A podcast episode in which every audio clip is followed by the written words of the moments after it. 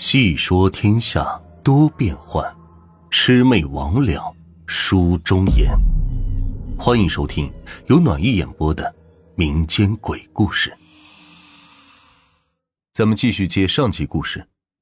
这第二件事呢，是前年过年发生的事，在老家发生的，村子里都传得沸沸扬扬，人尽皆知。这老家是在农村里，一到过年的时候都会回老家。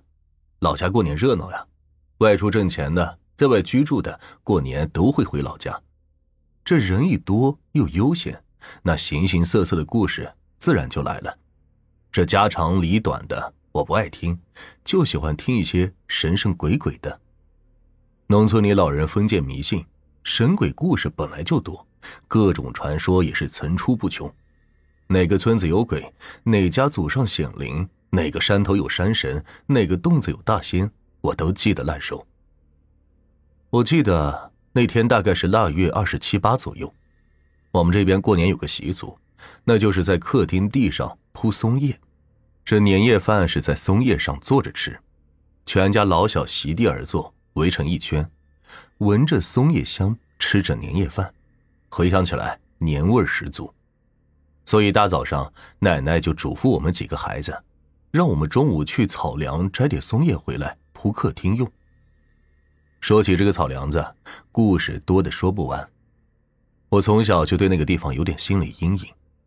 那是个离村子不太远的小山包，长满了松树。以前没修路之前，有一条小路穿林而过，是通往其他村子的路。修了大路以后，就很少有人过了。听老人说，以前小孩子夭折了。就用席子包起来放在树上，而草梁子就是放夭折小孩子最多的地方。后来就招狼了，经常有村民路过被狼给咬死。这个村子风言风语就传成了是死去的孩子回来害人。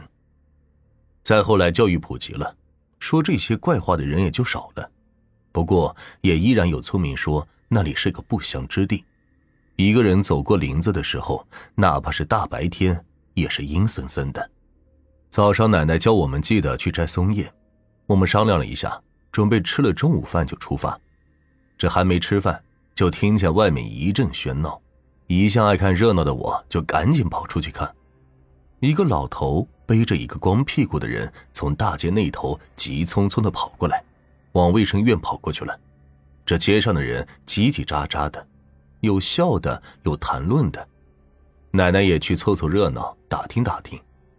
这一打听才知道，是村委老文头家的儿子。他家儿子差不多三十来岁了，小时候发高烧，他爹没钱，就去找那种冒牌的赤脚医生，开了两副中药。这药还没吃完，人就烧昏了。等最后没办法，是抱到医院，回来的时候人就已经傻了。一只眼是斜的，见谁都笑，给他买瓶饮料，让他干啥他都干。我们小的时候也没少戏弄他。听说现在已经比以前好很多了，会听懂话。他爹指挥他干点啥农活的，还是可以的。这一群人跟着老文头往医院跑，大多数都是为了看热闹来的。我当时也抱着好奇的心态跟着去看看。老文头儿子已经送进去急诊室了，老文头和他老婆就在门口坐着。这一群人问东问西，当时人是真多，实在嘈杂。这听了半天也没听个头绪，也就回家了。心想，反正也有人会听到全貌。我们村的事，一个人听到，基本就等于全村人都听到了。虽然会多多少少有些添油加醋，但却听起来更有色彩。于是我就老老实实的回家吃饭了。这中午吃完饭，我们一行人正准备出发，奶奶叫我们还是别去了。原来是奶奶听说了这老文头儿子是在草梁子出的事，具体他再去打听打听。我当时故事引上来了，就叫奶奶赶紧去打听。我来收拾桌子洗碗，奶奶也就乐呵呵的背着手出去了。大概过了半个小时，奶奶就回来了。我也听奶奶转述了，知道了这老文头儿子到底出了啥事。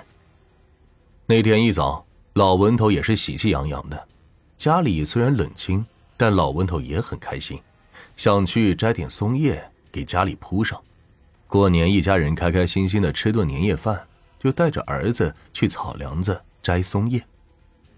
那个时候大概是早上七点，老文头和儿子到了草梁子，放下篮子就开始摘了。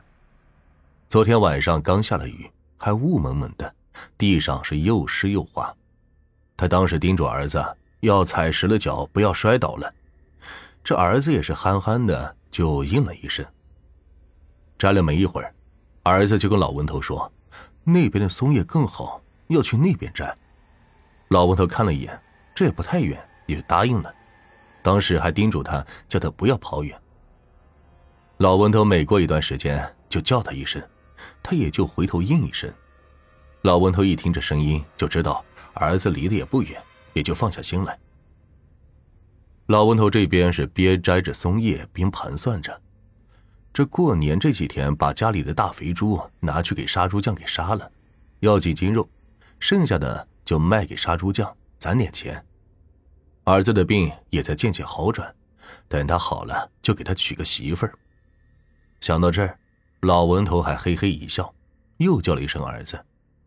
可是这次没有听到儿子的回答，老文头又叫了一声，提高了嗓门，依然是没有回答。当时老文头就有些急了，放下手中刚摘的松叶，往儿子刚刚离开的地方走去。这边走边喊着儿子的名字，一声又一声。可这四周除了越发浓郁的茫茫白雾，根本没有任何的声音。正在老文头慌乱之际。他瞄见了一座坟，其实，在野外这坟地并不罕见，但他的注意力并不是那座坟，而是坟边上的一个背篓，那是他儿子背的背篓，他一眼就认得出来，